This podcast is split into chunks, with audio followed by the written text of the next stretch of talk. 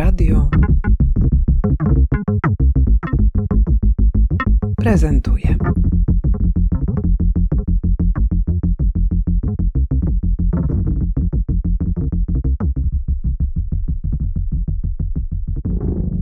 Dzień dobry, nazywam się Olga Drenda, jestem pisarką, antropolożką kultury, autorką kilku książek, w tym ostatnio Słowa humoru oraz y, profilu na Facebooku Duchologia. Który bardzo polecamy. Przed chwileczką miałaś dyżur w Bent Księgarni. Spotykamy się po Twoim dyżurze z autografem. Podpisywałaś dzisiaj egzemplarze najnowszej Twojej książki. Słowo humoru jest y, wspaniała okładka, która wymaga już od nas poczucia humoru i jakiegoś dobrego nastawienia do tego, do czego nas zapraszasz. A zapraszasz nas do zagłębienia się i takiej analizy tego, czym właściwie ten humor w życiu codziennym jest, jaką pełni rolę, jak jest konstruowany, w jaki sposób przebiega komunikacja za pomocą poczucia humoru. Powiedz proszę, czy to jest trudny temat? To jest szalenie trudny temat. Y, najpierw może o okładce, bo tutaj gratulacje należą się Przemkowi Dąbowskiemu z charakteru, który popisał się naprawdę wspaniałą pomysłowością. Na początku nie wiedziałam, że ząbek będzie złoty. Widziałam w pierwszej wersji, był żółty i wyglądał trochę jak ser dog z żabki, więc to już ustawiło trochę moje myślenie o książce i bardzo mi pomogło.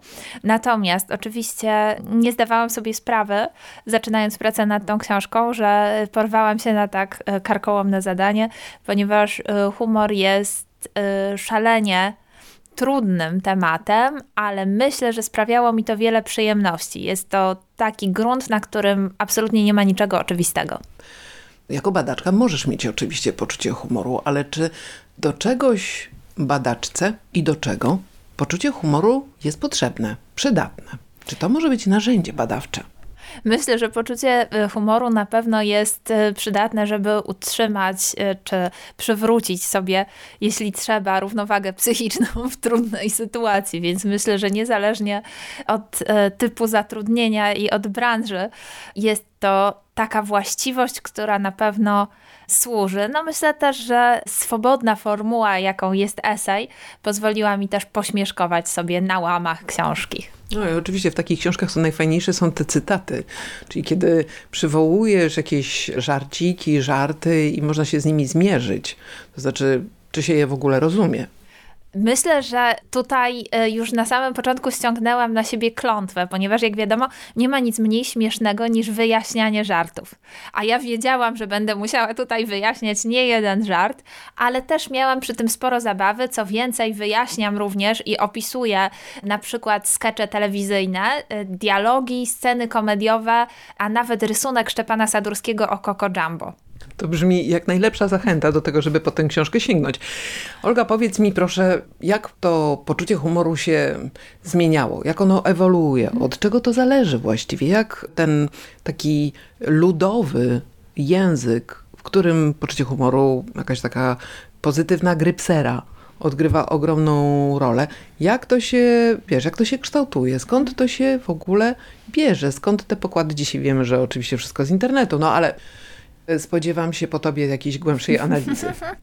No, myślę, że humor ewoluuje cały czas, a co więcej, niektóre wątki pozostają na przykład w hibernacji i wracają po dłuższym czasie, dlatego że bardzo przydatne jest jednak wyjście z założenia, taka wiedza tutaj folklorystyczna i y, wiedza o tym, że humor też należy do folkloru. A folklor jednak, czyli takie teksty kultury, które przede wszystkim rozprzestrzeniają się nieformalnymi drogami w obiegu mówionym w świecie potoczności, one sobie tak mutują, krążąc z ust do ust y, i przemieszczają się bardzo, bardzo swobodnie między różnymi miejscami geograficznymi, między epokami, między grupami społecznymi. Więc tutaj można powiedzieć, że na przykład jedna formuła humoru będzie właściwa dla danej grupy społecznej w jednym miejscu i czasie, a 300 lat później w jakimś zupełnie innym. No, dobrym przykładem na przykład będzie to, że w czasach renesansu w Polsce wyższe sfery i elity intelektualne, nie tylko w Polsce, ale również na przykład we Włoszech,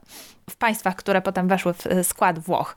Więc tutaj szczególnie lubianym wśród elit intelektualnych, wśród ludzi bardzo, bardzo wykształconych, były dowcipy o kupie. Między innymi Mikołaj Rej na przykład lubował się w nich. To w pewnych grupach wiekowych nadal jest bardzo fancy, w tych najmłodszych zwłaszcza. No tak, tak, ale jak widać to jest też taki zupełnie uniwersalny temat, czy kawały świńskie na przykład. No natomiast myślę, że dzisiaj jakby ktoś zapytał, no kto to lubi takie kawały, prawda, nieprzyzwoite, można by było pomyśleć, że pewnie ktoś nieokrzesany, a tymczasem okazuje się, że również i ojcowie literatury polskiej.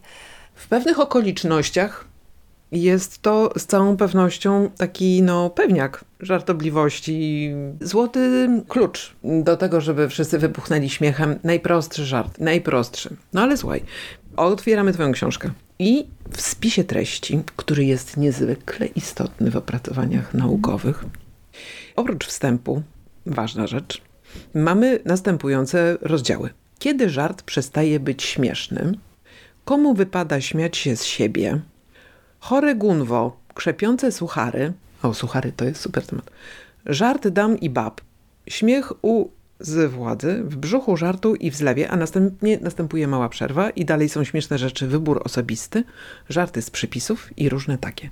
Moja droga, co to są za rozdziały? Powiedz proszę, co znajdziemy na przykład w żart dam i bab? No nie chcę tutaj bardzo spoilerować, tak, tak, tak, ale to jest e, taki rozdział, który jest poświęcony komedii, śmiechowi, żartom uprawianym przez kobiety dlatego że istnieje taki frazes, komunał, jakoby kobiety nie miały poczucia humoru. Natomiast y, ja tam pokazuję, że na pewno na pewno nie w Polsce, dlatego że jednak taki kanon polskiego humoru, myślę, że taka baza dwudziestowiecznego humoru polskiego była w bardzo dużym stopniu kształtowana właśnie przez kobiety i to nie był wcale taki jak e, w hollywoodzkiej komedii, że jednak spodziewa się, spodziewamy się, że reżyserka na przykład będzie się specjalizowała w komediach romantycznych, że tam każdy musi po prostu siedzieć w swojej szufladzie i nadmiernie nie wyściubiać spoza niej nosa, więc być może stąd po prostu ten przesąd się wziął. Tymczasem w Polsce jednak e, te satyryczki, reżyserki, ale też no, takie damy sceny wielkie aktorki, one po prostu kształtowały komedię w takim najbardziej demokratycznym, uniwersalnym rozumieniu, czyli śmiech dla wszystkich, bez specjalizacji. Przed chwileczką w księgarni obie byłyśmy przez moment księgarkami, doradzałyśmy, doradzałyśmy co kupić w prezencie gwiazdkowym i wyświetliła nam się książka o Hadze tak. Czyli o Hannie Gosławskiej, której poczucie humoru i to w jaki sposób rysowała scenki rodzajowe, które do dzisiaj mm, cieszą, powiedzmy, bawią, to jest y, taka klasyka poczucia humoru, można byłoby powiedzieć, w wydaniu kobiety, która jest bardzo świadoma siebie, ma do siebie dystans, jest y, zaopatrzona w pewne narzędzia, które pozwalają jej śmiać się z siebie i pytam Cię o to, dlatego że ten śmiech z siebie, takie dostrzeganie własnych słabości i umiejętne korzystanie z tego, to nie jest tylko żart. To nie jest tylko ta chwila uśmiechu, to jest poważne narzędzie rozładowywania napięć. I czy ty też to w swojej książce chwytasz? To znaczy to, że to słowo humoru jest także takim wyzwoleniem, także takim narzędziem do tego, żeby zrobić dużo głębszą robotę z nami, niż tylko chwilowo dostarczyć nam rozrywki. Jakiego rodzaju dodatkowe role i funkcje spełnia to poczucie humoru? Tak, tak, oczywiście piszę o tym, dlatego że myślę, że śmiech e, z siebie samych, on nie jest zupełnie jednoznacznym zjawiskiem. Ja uważam, że jest e, jest na pewno czymś, czego jestem skłonna bronić. Oczywiście jednocześnie też będąc y, świadoma tego, że może być symptomem, takie odruchowe śmieszkowanie z y, siebie samego, może być symptomem jakiegoś problemu, do którego niekoniecznie chcemy się przyznawać, jak to, jak mówił Chandler z przyjaciół. Więc ja staram się wnikać tutaj w pewne niuanse tego y, śmiechu z samego siebie, to znaczy jakby kiedy to jest śmiech na przykład wewnątrz grupy ludzi podobnych sobie, albo kiedy jest to taki śmiech właśnie, który pozwala odnaleźć jakoś swoje miejsce, czy zorientować się w bardziej zróżnicowanym świecie, czy kiedy na przykład y, jest sposobem pogody ducha i godzenia się z nieuchronnymi porażkami, co również się zdarza, ale kiedy też bywa takim śmiechem no, nihilistycznym, wisielczym. Dlatego, że też śmiech ma pełni rolę pewnego klucza, w którym można zaszyfrować treści inaczej nieprzekazywalne. Tak się dzieje w sytuacji jakiejś opresji politycznej, cenzury, zakazów. To wszystkie te treści wtedy lądują w, w tym, z czego można się pośmiać i z tego, jak konstruowane są żarty. No, mówi się, że nie ma lepszych czasów dla satyryków niż y, czasy opresji. I teraz, czy to jest taki humor, który żyje wiecznie? Czy te żarty, no właśnie te z kluczem, te, które są takie wyzwalające, są jak kurek, który uwalnia jakąś parę wmiernie gromadzoną z, ze stresu, czy to jest w stanie przetrwać? Czy my dzisiaj rozumiemy żarty, polityczne żarty z lat 50.? Myślę, że niektóre z nich się doczekały recyklingu. Na przykład wiem, że z lat 50 wywodzi się, właśnie jeżeli chodzi o humor polityczny, to myślę, że tam dość dużo jednak było recyklingowane w e, innych takich trudniejszych momentach PRL-u, no ale zdarzało się też, że taki bardziej niepokorny humorek, który też wynikał z pewnego, no myślę, że rozprężenia i odzyskania radości życia po zakończeniu wojny, na przykład eksplozja gry półsłówek, z czego właśnie te tuż powojenne bywały, no, bywały igraniem z ogniem, na przykład słynny półsłówek E, Stój Halina. Tak, myślę, myślę, że niektóre z nich istotnie przetrwały. Niektóre z nich poznałam też od mojej babci, której zawdzięczamy tytuł książki, ale Myślę, że jeżeli chodzi o humor polityczny, on czasami bywa specyficzny dla swoich czasów. Nie zawsze potem jest czytelny, ale byłam zaskoczona, że, że dość dużo kawałów o, o mniej lub bardziej politycznym charakterze później doczekało się recyklingu, czyli na przykład słynne kawały o milicjantach już po 89 były kawałami o Jasiu. Natomiast y, filmy Barei, które są dzisiaj bardziej czytelne, jeżeli zna się pewną specyfikę, na przykład ekonomii lat PRL-u, one i tak y, nadal są śmieszne nie tylko ze względu na gagi i kreacje aktorskie, ale też ze względu na to, że jednak te sytuacje rodem z Barei, one stały się pewnym no, probierzem absurdu w, specyficznie w rzeczywistości polskiej. I na koniec suchary.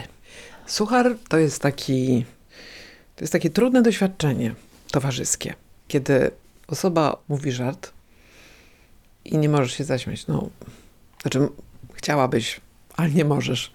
Jest to bardzo stresujący moment, kiedy wydobywasz z siebie jakieś, ho, ho, ho, jakieś trudne, trudne do określenia dźwięki. Suchar też pokazuje, gdzie są granice między pokoleniami. Jak ty się zabrałaś za te suchary? Jak ty je analizujesz? Jak ty pokazujesz? Bo tu można z nich wydobyć duże napięcia demograficzne, światopoglądowe, pokoleniowe.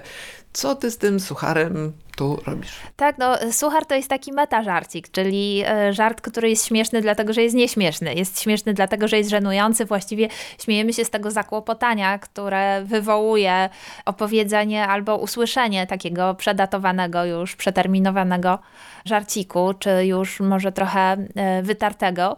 Natomiast może trochę off-topicowo, a może jednak nie, zauważyłam, że podczas spotkań autorskich absolutnie największą euforię publiczności wywołuje to, kiedy przytaczam jakiś żart bez puenty, taki, który celowo ma nie mieć puenty, albo taki, który jest celowo spalony. Czyli na przykład przychodzi baba do lekarza, a lekarz pyta, co pani dolega. I wtedy zawsze ja mogę wcześniej opowiadać jakieś zupełnie, nie wiem, kawały absurdalne, czy sięgać po jakąś klasykę. Natomiast y, faktycznie z siedzeń publiczności rozlega się najszczerszy śmiech, kiedy po prostu opowiadam kawał skazany na porażkę. Myślę, że w, w porażkach jest coś jednak inherentnie zabawnego. Słuchaj, to na koniec już w takim razie oddajmy hołd i przeznaczmy trochę miejsca dla babci, mhm. która już się pojawiła, tak. tutaj jest z nami. Słowo humoru to od niej jest y, tytuł.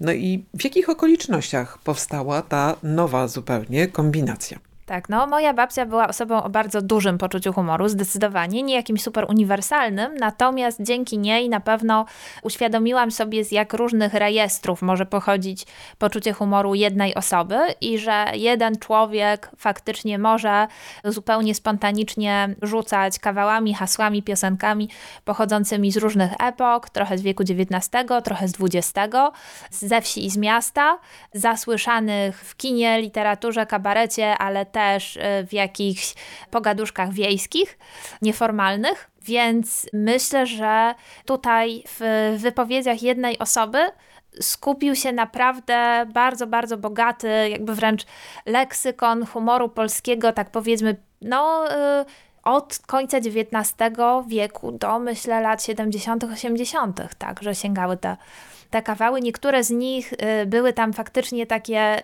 nie wiem czy w ogóle też zapisane, jakieś kawały o, o charakterze politycznym. To były jakieś powiedzonka czy rymowanki. Były też y, półsłówka, było bardzo, bardzo dużo humoru y, świńskiego i klozetowego który jak widać, że nawet ludzie tacy dobrze wychowani i, i raczej właśnie powściągliwi, jednak też lubili sobie na to pozwolić.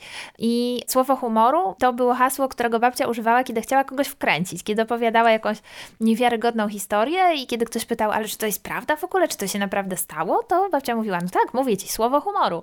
Oczywiście następowały potem salwy śmiechu. Więc myślę, że bardzo, bardzo dużo dzięki babci się dowiedziałam, no, babci już od dawna nie ma niestety z nami, ale dużo się zachowało w mojej pamięci. To przywołajmy też jej imię. Marysia. Babcia Marysia, no Mary. super. Dziękujemy bardzo. Olga, wielkie gratulacje z powodu tej, tej książki. Ja dopiero będę się cieszyć jej lekturą i ci wszyscy, którzy dzisiaj do nas przyszli i dostali od ciebie przepiękny autograf z króliczkiem. Tak, z króliczkiem uśmiechniętym i z ząbkami. No ząbek, znowu ząbek tak. powrócił do naszej rozmowy. Bardzo Ci dziękuję za to spotkanie. Dziękuję Ci, że poświęciłaś czas, że byłaś u nas na dyżurze. No i życzę Ci samych... Piątek. Nie, samych kumatych widzów w czasie Twoich e, spotkań promocyjnych z tą książką, żeby wiesz, te salwy śmiechu były jak najgłośniejsze. Bardzo dziękuję i dziękuję za zaproszenie. Dzięki. Nagranie powstało w ramach projektu realizowanego przez Fundację Będzmiana dzięki dotacji od Urzędu Dzielnicy Śródmieście Miasta Stołecznego Warszawy.